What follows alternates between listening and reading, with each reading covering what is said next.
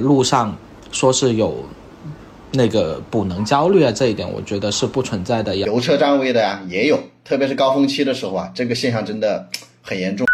Hello，各位晚上好，欢迎来到四十二 Talk，我是今天的主持人 Levin。嗯，现在正值暑假期间，是自驾游的高峰期啊。我看不管是在我们的社区里啊，还是在车主群里啊，经常能看到有人讨论新能源自驾相关的问题。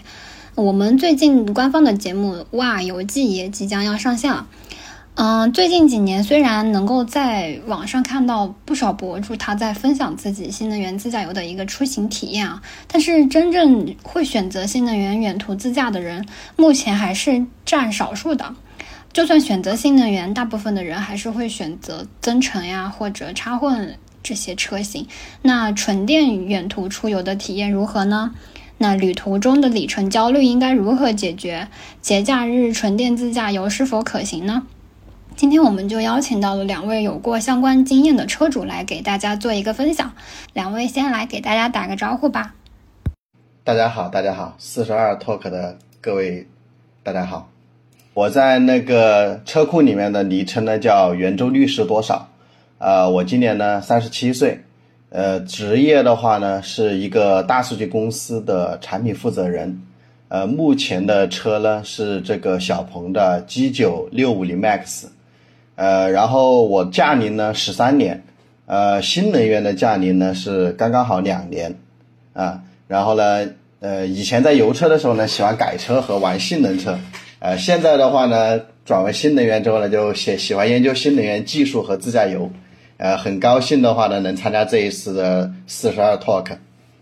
哎呀，非常欢迎圆周率老师能够来参加我们这一次的录制。那那个大发老师来给大家打个招呼吧。Hello，Hello，大家好，老板好。然后呃，我叫孔大发。然后群里面的话，可能就是在社群活跃的时候，昵称很多了。然后大家叫我啥都有。然后其实还有人叫我发老，其实我今年才十八岁，如果你信的话。然后比较好认，就是一根香蕉头像嘛。去到哪里看到这根香蕉头像，大概率都是我了。呃，我是在做那个电子消费品的软件产品经理。然后。呃，自己现在开的车是那个进口的那一个后驱长续航的 Model 三，然后呃开了一九年到现在吧，四年多吧，然后很开心了，今天又可以跟大家去吹吹水、聊聊天。对，就是大发老师，其实之前有参加过我们四十二 Talk 的录制啊。那有兴趣的小伙伴可以看一下之前的一期。那嗯，这一期的话，其实我们的主题是自驾游嘛。那我想问一下，两位之前关于自驾游这一块的经验多不多呀？呃，其实我的话呢，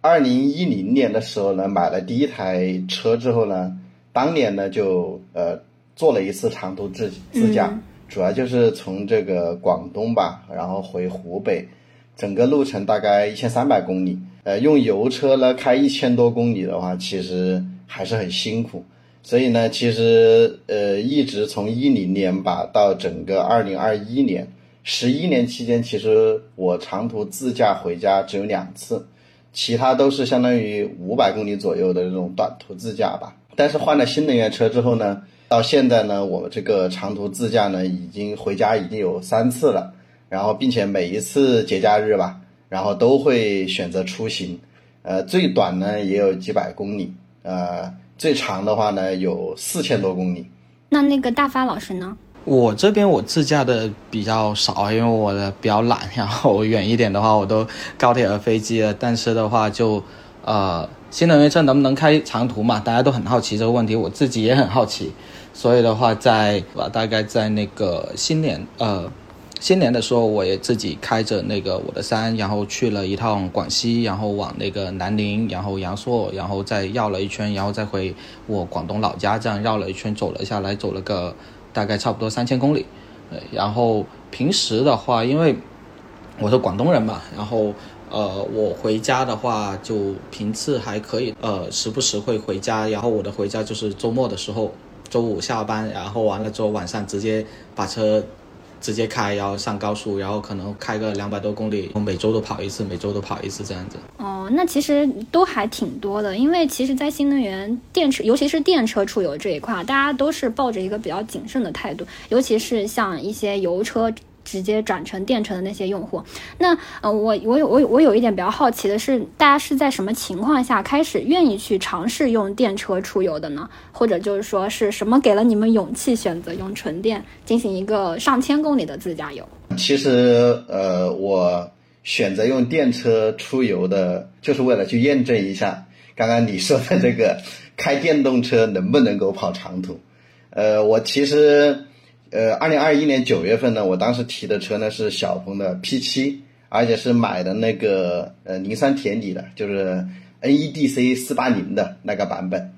呃，当时的话呢，我就想呢，就是说在相对来说这种比较恶劣的条件下吧，一个是十一嘛，还有一个就是呃这个里程数也比较远，就其实最后大概接近是一千四百公里嘛。我想感受一下，在这种条件下面，到底开电动车能不能够跑长途。实际上的话呢，整个跑下来之后啊，为什么我后面呢就也敢去做相当于四千多公里的这种自驾？呃，其实也就是在这一次呢，给了我一个很大的勇气。呃，因为传说中间或者说在网上很多人提到了什么补能焦虑啊，充电站呃没有啊，或者是呃要推车呀，要叫救援呐，呃，实际上通通都没有遇到。呃，然后的话呢，呃。第，我觉得主要有几个点吧。第一个的话呢，就是实际上补能设施的这个基础建设，我认为这个国家是做的真的是比较厉害的。我当时 二零二一年的时候，那个时候的话呢，十月呃十一的时候自驾经过整个湖南，因为当时走的不是京港澳吧，所以呢，沿途服务区里面的充电站，呃，确实是不太多啊。呃，但是呢，其实沿途城市里面的充电站是非常丰富的。就是以前的时候呢，我开油车，我不觉得这个路上呃就是城市里面有这么多充电站。到我后面去开电车的时候，我发现不管多小的城市，其实里面也都有，甚至有两个、三三个左右的充电站。呃，所以的话呢，呃，这个当时也给了我很大的信心。而我这个呃跑四千公里那一次呢，是二零二二年的七月份。那一次的话呢，我经过了五个省，然后呢，其中也又一次经过了湖南嘛。然后呢，那一次经过湖南的时候呢，我记得当时印象很深刻的是，呃，在服务区里面的那个呃高速公路的那个充电的路网图上面呢，整个湖南省大概只有十个服务区是没有充电站的。也就是说，其实不到一年的时间，整个补能的基础设施建设已经是非常非常的夸张了。啊，所以呢，这个也是给了我一个，就是呃，极大的勇气吧。就是说是你没有补能焦虑，也没有这样的一个呃这样的一个担心了之后的话呢，其实你在规划路线或者说选择自驾游的时候的话呢，这种意愿就会强烈很多了。嗯嗯，对，其实像刚刚袁周丽老师提到，是那个因为补能体系现在做的越来越好了，所以也能够提高大家去自驾游的用纯电车去那个进行自驾游的一个勇气。那想问一下大发老师，对于这一块，当时是基于一个什么情况开始了？纯电自驾呢？嗯，其实之前在那个微博还有就是四十二号车库里面的话，有推过一个一个深圳的车主。他是开了？一台标序的 Model 三，然后去到了日喀则，去到了那个珠峰大本营，然后而且那个地方是，呃，就是油车不能进的，只能旅游大巴，就是那种纯电的旅游大巴或者是电车，电车是可以进去的。然后在那一次的话进去了之后，而且他沿途做了自己的一个路书的记录嘛，还挺详细的。然后看到那个的时候，我就突然就觉得，嗯。这个事情，人家开一个标序都敢去了，那为什么我自己不敢去呢？而且，因为其实我自己买这个车是，呃，也开了一定年头了嘛。然后开了一定年头了之后的话，自己对于它的表显示情况，以及在开车的时候，我的不同车速下它的一个能耗情况呢，有一点已经理解的，我觉得已经呃比较的清晰了。那我觉得，其实这一次去要开一个呃远门的话，因为如果坐高铁的话，我可能要转几趟，因为我中途每一个点我都想待一下嘛。然后想想，嗯，那还不如自己开车会更方便一点。然后我就直接开车去了。就是像刚才袁周瑞老师说的，每一个车企的话，他们现在在城市里面铺设的那些呃。品牌自己自建的那个充电网络其实是很丰富的。然后在这里的话，我自己虽然是一个特斯拉的车主，我超充我肯定会用。但是另外一方面的话，我最喜欢的话就是打开蔚来 APP 看一下哪里我吃饭的地方有没有蔚来的桩，然后去用蔚来的桩去充一下。在这一点上，我必须给蔚来吹一下，是蔚来的桩。虽然不算快，但是它的维护都很好。基本上我没有在未来遇到坏装，或者是我遇到的坏装，它都已经做好标记，说这个装，这个这有有一个起码有个告示牌说这个装坏了，你不要用了这样子。然后所以的话，我是呃觉得现在的话，这种呃路上说是有。那个补能焦虑啊，这一点我觉得是不存在的。然后还有一个点就是，电车它的能耗做得越来越好的话，带来一个优势就是以前大家说那种快乐表嘛，标着四百一跑两百这种情况，其实不太可能出现在现在这些已经比较成熟的一些车型上面。然后表显的正确性以及一，它能够在。根据不同的车况和车速的时候，给它动态的调整，能够给开车的人有更大的信心，就是哦，我知道，我不慌，我对，所以我觉得，呃，基于这两点的话，一个是补能越来越，其实没有那么困难，大家可以放心大胆的下多几个 A P P 去看一下，其实各大品牌在这里都会有很多的，呃，那个自建充电桩，更不用说很多第三方的服务，那个像什么。特来特来电啊，那个那个，像那个什么特来电啊，对啊对啊，小菊啊那些的话，他们都有。然后还有就是呃，南方电网的顺义充啊，这些在在广东地区起码都铺得很好的。然后第二个就是，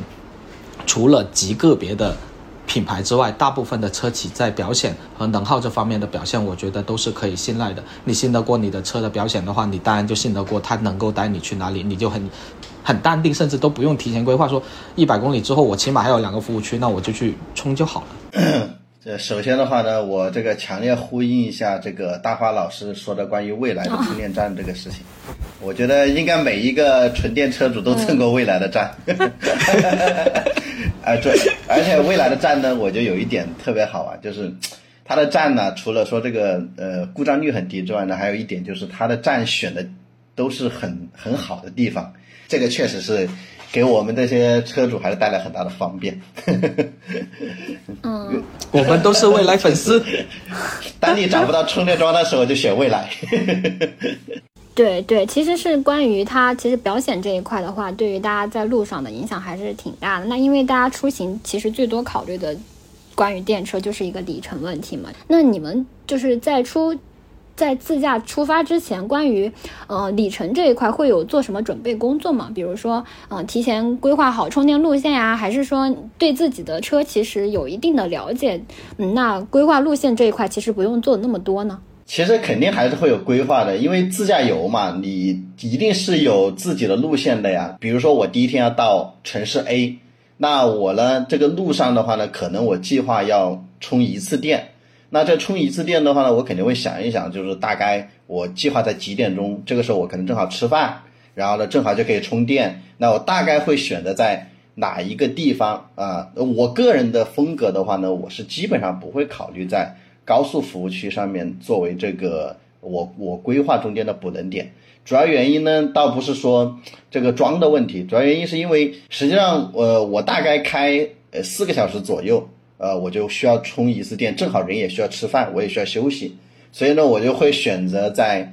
一个我途经的城市里面，然后呢，会选择一个商圈里面，然后来充电。呃，小鹏的大部分的品牌的充电站呢，也都是建在商圈，啊，所以呢，也会比较方便吧。如果没有的话呢，我也会选择像刚才说的，呃，未来的呀，或者说是第三方的这种品牌的充电桩啊，或者说是国网、蓝网的桩啊。啊，所以其实没有什么特别的规划，因为你去到那个城市里面，是完全不需要去说考虑会不会充不到电这种情况的，只是说，呃，我会选择一个商圈，啊，然后呢就是满足自己吃饭的需求为主，所以呢，我主要来说做长途规划的时候呢，就是大概，呃想一想去到什么地方，然后在哪个地方吃饭和充电就好了，不会有什么特别的特别的打算啊。嗯，那其实关于这一块的话，刚好充电的同时还能够让自己休息一下嘛，对吧？那嗯，想问一下大发老师也是这样子的，这样子的吗？啊，我是我我我是一般会先先看一下，就是那个我的路，像像刚才那个圆周率老师说的，有一个很现实问题，就是 你呃四个小时能跑能跑个大概四百公里，其实就跑空，正常来说就一个车可能跑的差跑空电或跑。或者差不多跑空电，呃，也有一些车厉害一点，可能还有一百多的里程，那这时候补能也差不多。然后这时候其实刚好是你一个饭点的一个时间了。对。然后呢，呃，我自己的开，然后我自己的开车习习惯是，我会上了高速，因为我不是小鹏，我没有那种 N O A，所以的话，我都是上了高速之后自己开 A P，然后路况好的时候让让车自己去跑。所以一般两两个小时左右我会。是去服务区放松一下，就主要是开车可能有时候不是哪里都是有好风景嘛，那就歇一下。那这个时候的话，我就有桩我就充，没桩我就算。嗯，对，刚刚提到那个关于高速充电桩这一块出现的一些问题啊，大家在那个旅途当中遇到了这些，比如说刚刚提到的高速那个充电桩站那个站位啊，然后或者是说要排队啊这种情况多吗？呃，其实高峰期的时候的话呢。特别是在比较热门的那个高速啊，呃，就比如说就最简单的，你像这个京港澳上面，那就不用想了，京港澳上面的服务区是肯定是呃很难有空闲的充电，全都是货拉拉的小面包在那。对对对，所以其实而且呢，其实呃怎么说呢？我觉得这个嗯必然要存在的一个问题就是会有人抢排队，就即便是你想排队。也有人会从后面来啊，突然之间就，就是趁着你还在这个说比较礼让别人的车先开出来，然后你再开进去的时候，他就找了个缝隙就插进去，呃，其实这种体验是比较糟糕的。所以，呃，为什么我说我比较少在高速服务区？其实我跟大发老师一样，呃，因为我每次自驾出游，我都是一家三口，呃，我女儿的话呢，大概就是九岁多，所以她也是大概。就一两个小时一定会进一次服务区，所以我就表示也是说，如果刚好有合适的这个空闲的啊，我就会冲个，反正你上厕所出来也是十几分钟嘛啊，然后的话呢，就其实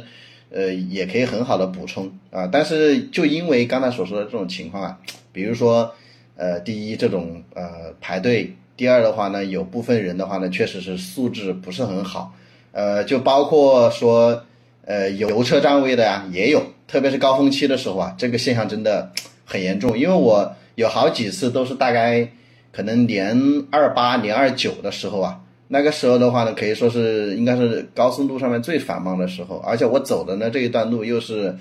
呃，我认为可能是全中国应该是高速公路最繁忙的吧，就是从广东经湖南这一段，呃，巨多的车。然后的话呢，其实。很多这种就是这种被油车占位，甚至还有一种现象就是很无语的是，充电桩全部是空的，但是因为油车在排队进加油站，把所有你能够到充电桩的路线全部堵死了，就是那个服务区里面的这个充电站的这个位置设置不合理，我遇到过有几个服务区都有这种现象啊，所以也挺无语的。所以，呃，对于我来讲的话呢，我其实为什么不太喜欢在高速公路上面充，也就是这个原因啊。因为其实我这么久的经验以来呀，基本上你下高速，呃，大一点的城市可能五公里内，呃，稍微小一点的那种区县的话呢，也就大概八公里左右，肯定都会有这种充电桩的。所以呢，下来之后还是会体验好很多啊。万一真的是抢。呃，跟别人那种抢装啊，或者是怎么样的人争吵起来了，说不定还打一架呢，对吧？袁周丽老师经常就是那个服务区的时候就能充则充嘛，那实在不行的话，也是像刚刚提到的，可以去那个呃城市里面去充，然后稍微也同时放松一下。那大发老师就是经常在高速上充电的时候，会有遇到这种占位的情况吗？呃，占位的情况其实挺多的，然后。呃，刚才那个袁周律老师说的一个就是那种不排队的，或者是插队的嘛。然后还有就是一般现在的那个服务区，他们规划的那个充电桩都是后装的嘛，所以就会导致呢那个呃它的地它的那个地方很小，然后可能就一条路进去，那大家要排队的时候也不知道该往哪个方向排，所以我觉得服务区后面的那个。充电桩有一个需要重点规划，就是它的进出路线可能要规划一下，以及它的排队方式，不然的话就会堵得特别的厉害。然后还有就是我遇到过比较好笑的，就是有一些品牌哈，但我不是我不想点名，是我忘了，但是它是传统传统车品牌，然后他们在那个高速上的充电桩，他们怎么也充不进去。死活都充不进去，然后一家人，然后可能换了四五台手机一直在刷，然后一插就跳枪，一插就跳枪，这可能是每个品牌它的适配性不一样吧，跟跟那个充电桩的握手协议没有搞好，然后呢，最后他们就没办法充不上，然后的话就只能让给别人去充了。我觉得这种情况的话也是很痛苦的，那你就不知道自己这个车究竟在高速上怎么装可以去充的，所以。呃，如果我真的是跑到一定阶段，然后也没有了那个呃高速路上的一个充电桩的话，我也会跟袁周丽老师一样，就是下高速去。然后，呃，特斯拉有一个我觉得应该是这样设计的小心思啊，就是它在大城市里面，它会商圈里面也有，然后在一些呃相对来说没那么没那么发达的城市，它选点就选在了高速离高速比较近的地方。所以我觉得这种它有好处也有不好吧。好处就在于我下来了，我就可以充电，充完电我就可以上路。缺点呢，可能就是你如果不是在市区商圈的话，那你来到这个城市，可能就你还想去的话，还要自己开车进市区去去溜达一下，去去看一下商圈里面有什么好玩、好玩、好吃的东西。嗯，对，这样的话其实就纯充电了嘛。对，呃，特斯拉嘛，没意思嘛，就纯为了解决问题。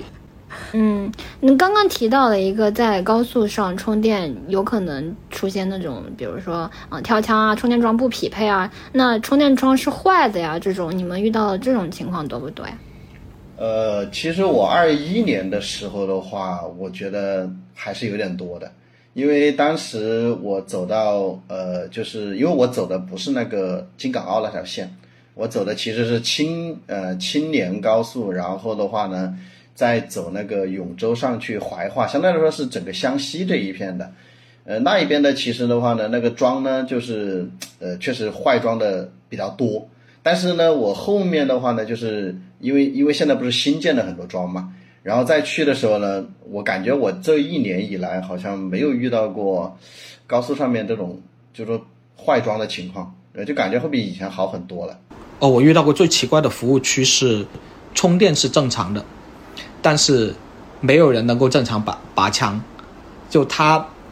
那个充电的那个枪下面就挂着一根小铁丝，然后完了之后你要拔枪的时候就拿那个小铁丝去捅那个它它那个枪上面有一个小孔，对应急的，然后让它应急的，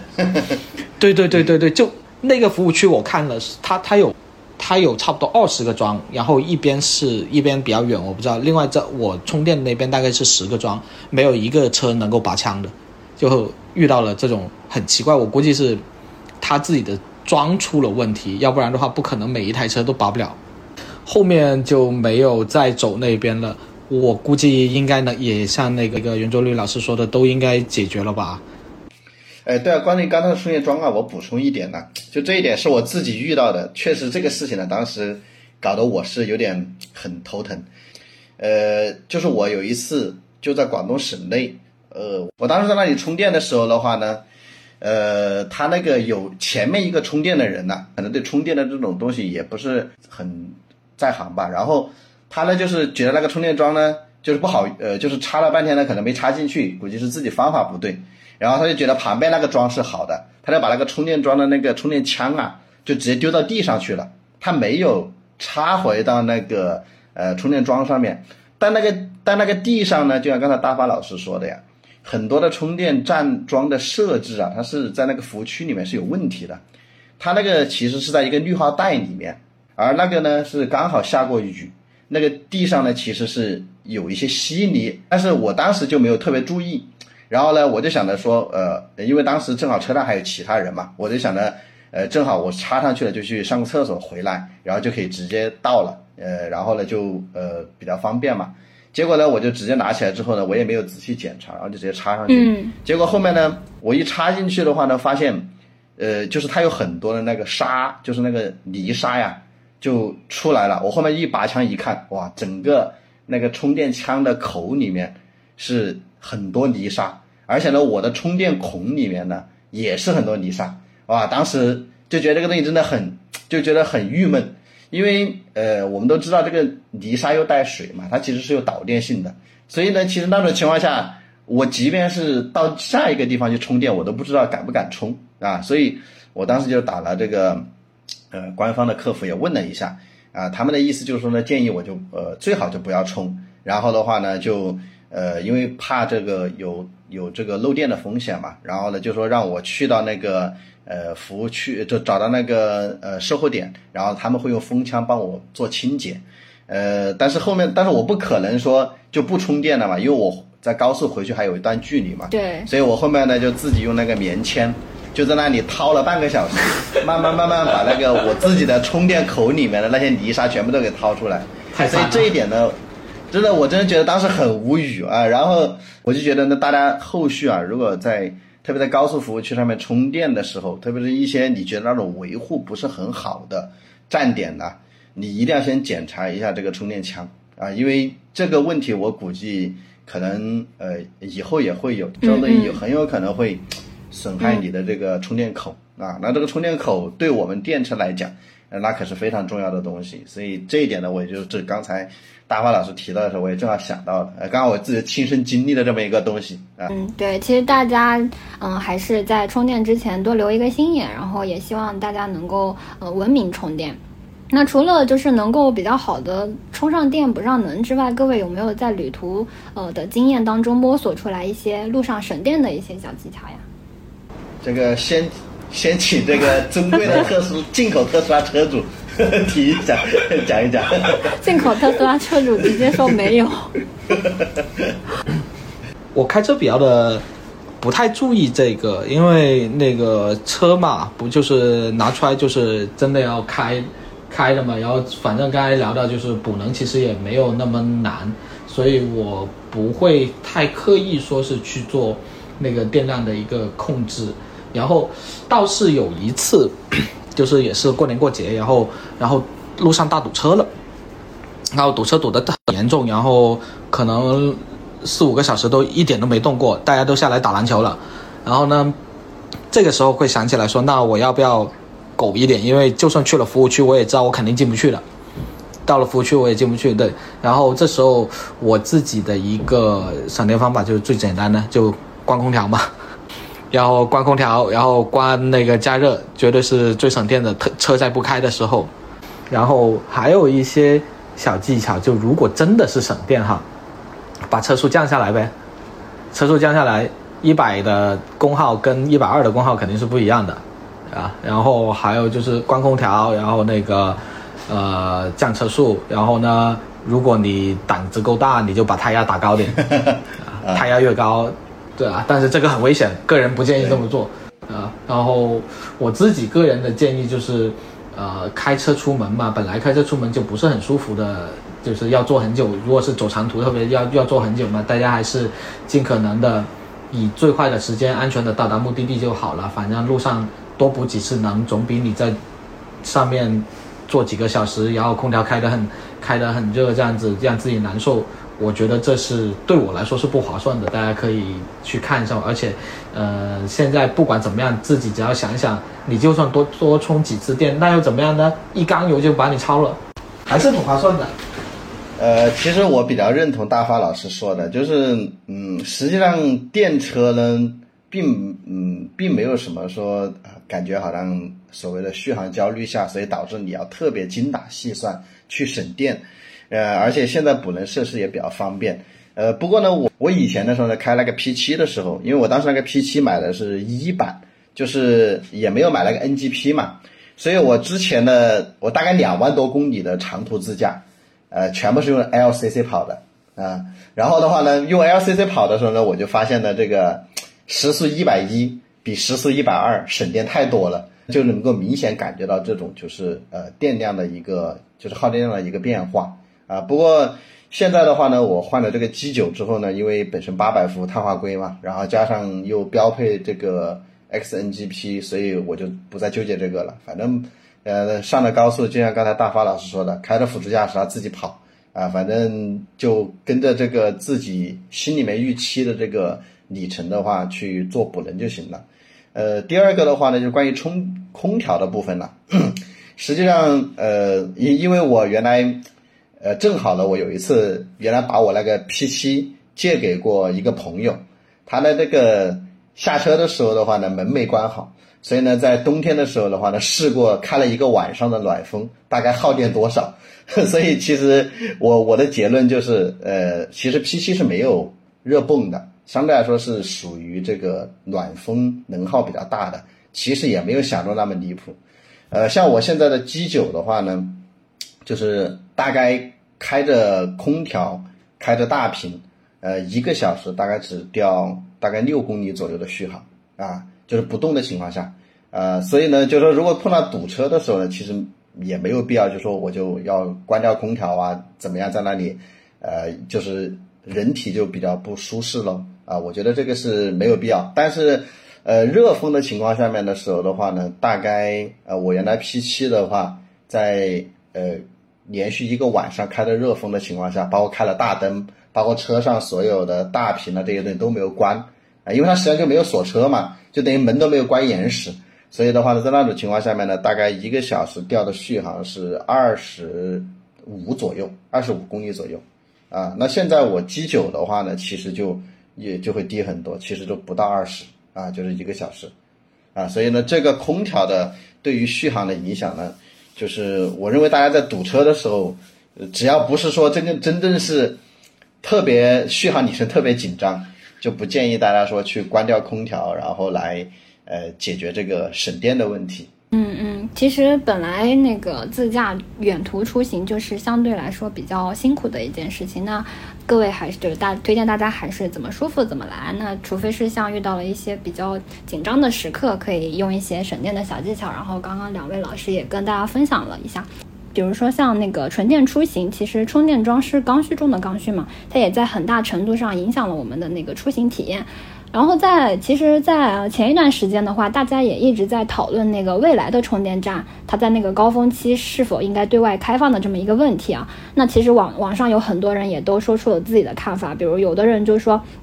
那品牌负责建装呀，负责运营呀，他们其实自己是可以决定是不是想要对外开放。那另外一部分人可能又觉得，嗯，你建装只给自己家车主用，那你的格局太小了。那你们作为一个非未来车主，对于这件事情有什么看法吗？其实，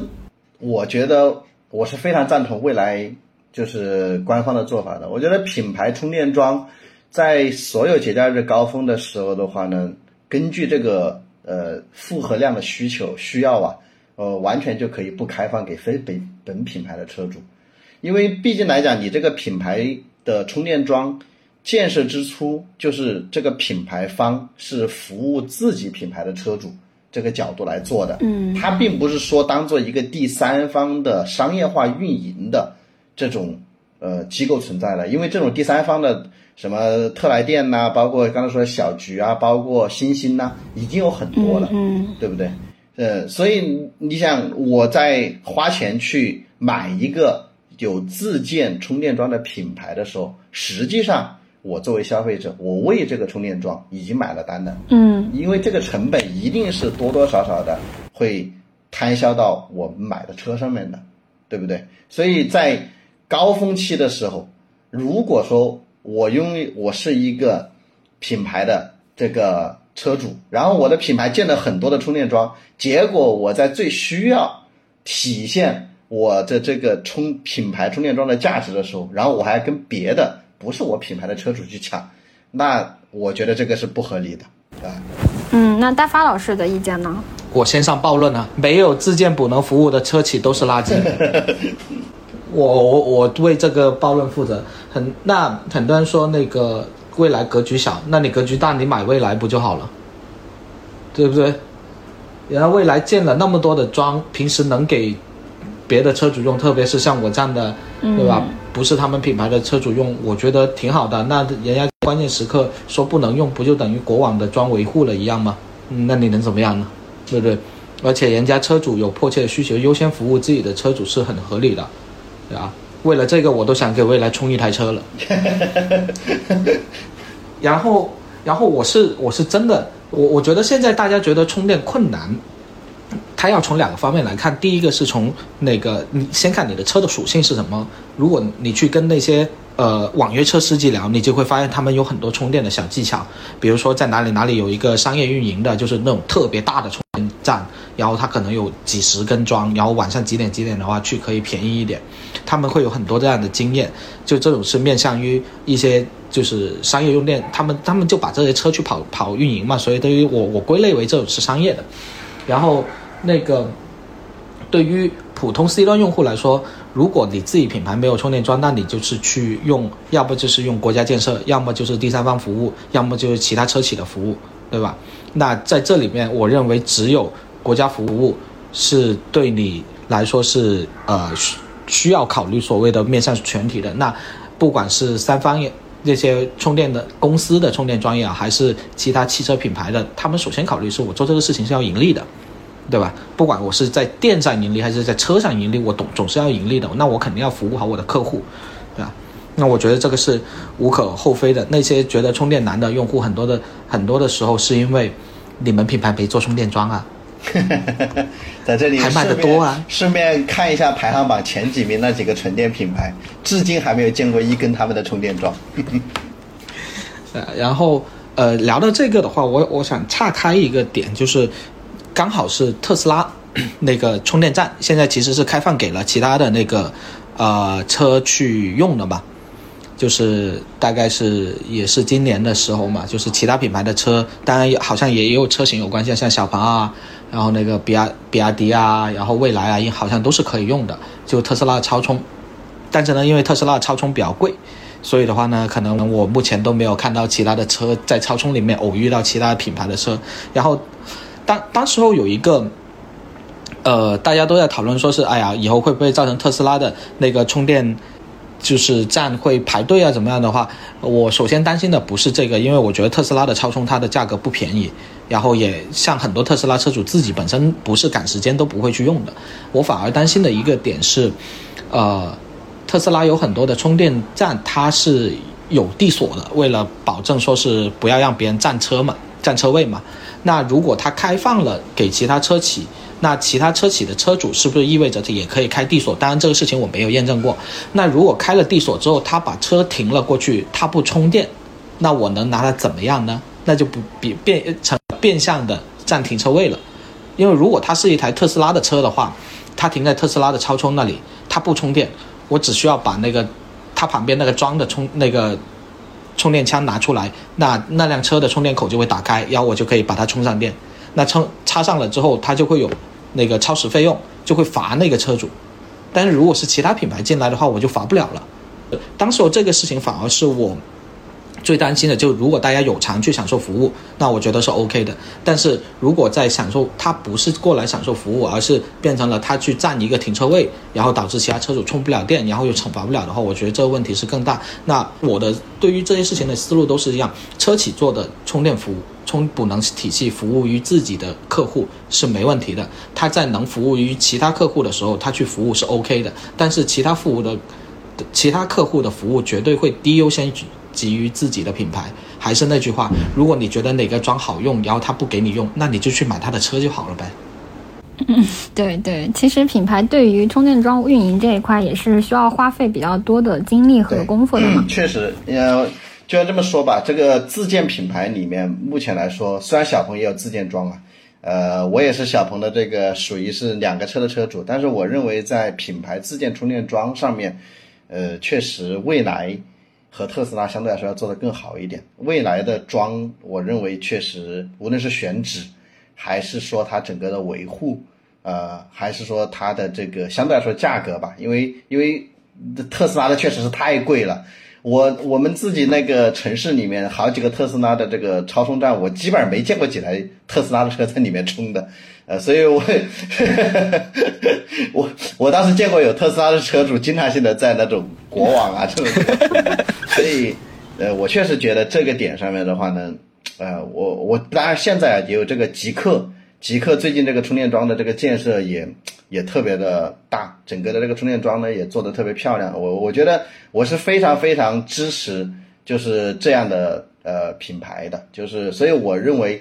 呃品牌一定要优先服务好自己的品牌客户的，这个是所有品牌方自建充电桩的基本的内核了啊。嗯，对，其实刚刚聊了很多关于充电桩这一块的事情，那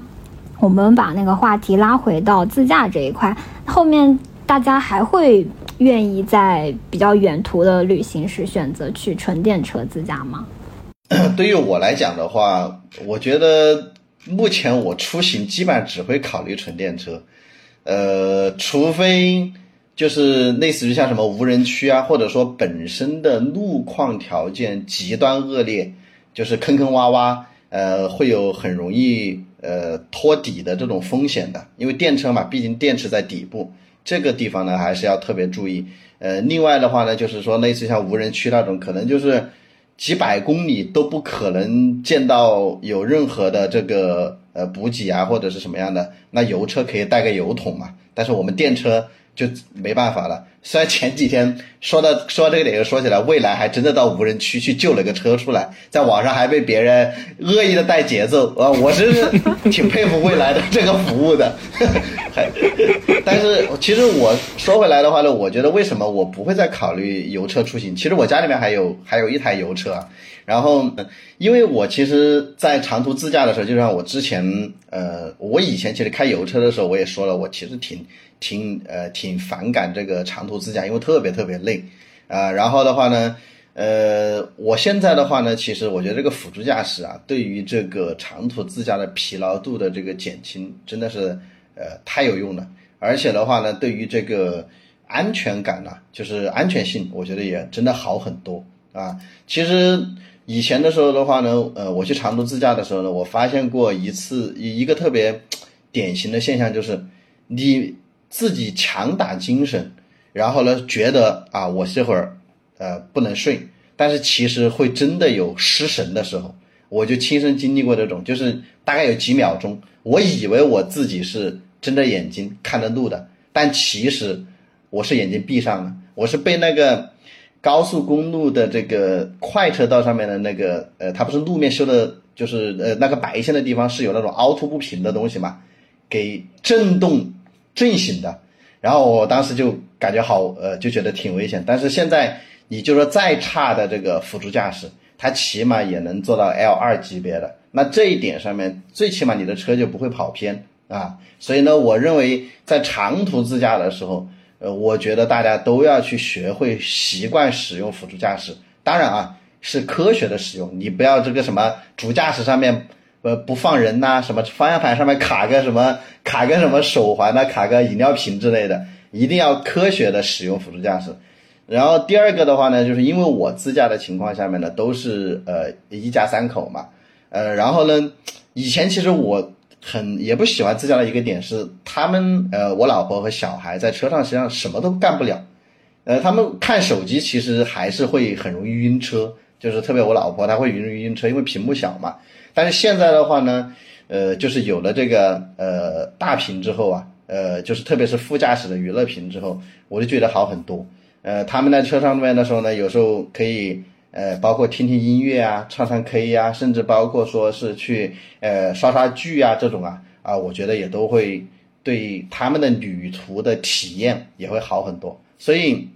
哪怕呃像我之前提到那种开四千公里。然后呢，大概是九天的时间，我开四千公里，呃，其实每天在路上呢，大概都有呃五百，甚至有些时候是七百到八百公里。但是其实我小孩一直都下来，呃也都觉得挺适应的啊。然后的话呢，第三个点呢，就是我觉得这是以前我在油车出行的时候呢，其实是没有感受过的一个，就是因为我呃选择到城市去充电，我真的是呃对，就是这种旅游的感受会强烈很多。因为你可以去到很多不同的城市，我经过这些城市的这种，从它的城郊走到市中心，或者说城郊走到一个商业区，然后的话呢，在那里去吃一些当地的美食，呃，我觉得会真正有那种就是呃在旅游的感觉啊，就是会能够接触到很多不同的城市的风土人情。所以这一点的话呢，以前我在开油车的时候不会有，因为油车我们都是高速服务区上面，即便是排队，啊，我也是排队在服务区上面加油嘛，对吧？加完油就继续开，反正就全程都在赶路，呃，什么都不干，就是在赶路。所以这一点上面，我真的是觉得呃会好很多。最后一个点呢，就是说，呃，我觉得电车还有一个特别好的点，就是它其实功能性特别强。就是呃，我现在平时的话呢，我会大部分经常性的午休我都是在车上的。啊，然后的话呢，但是开高速的时候呢，当你特别疲劳的时候，你其实就直接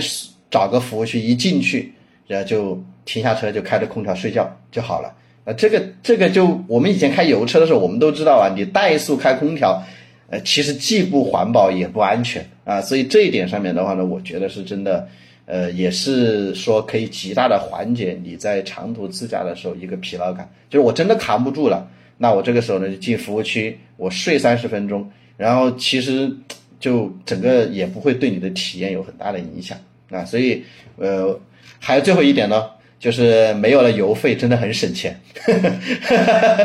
因为我一千三百公里的这个呃旅程下来，其实油费是不便宜的，非常实在。电车车主都会越来越抠。对，就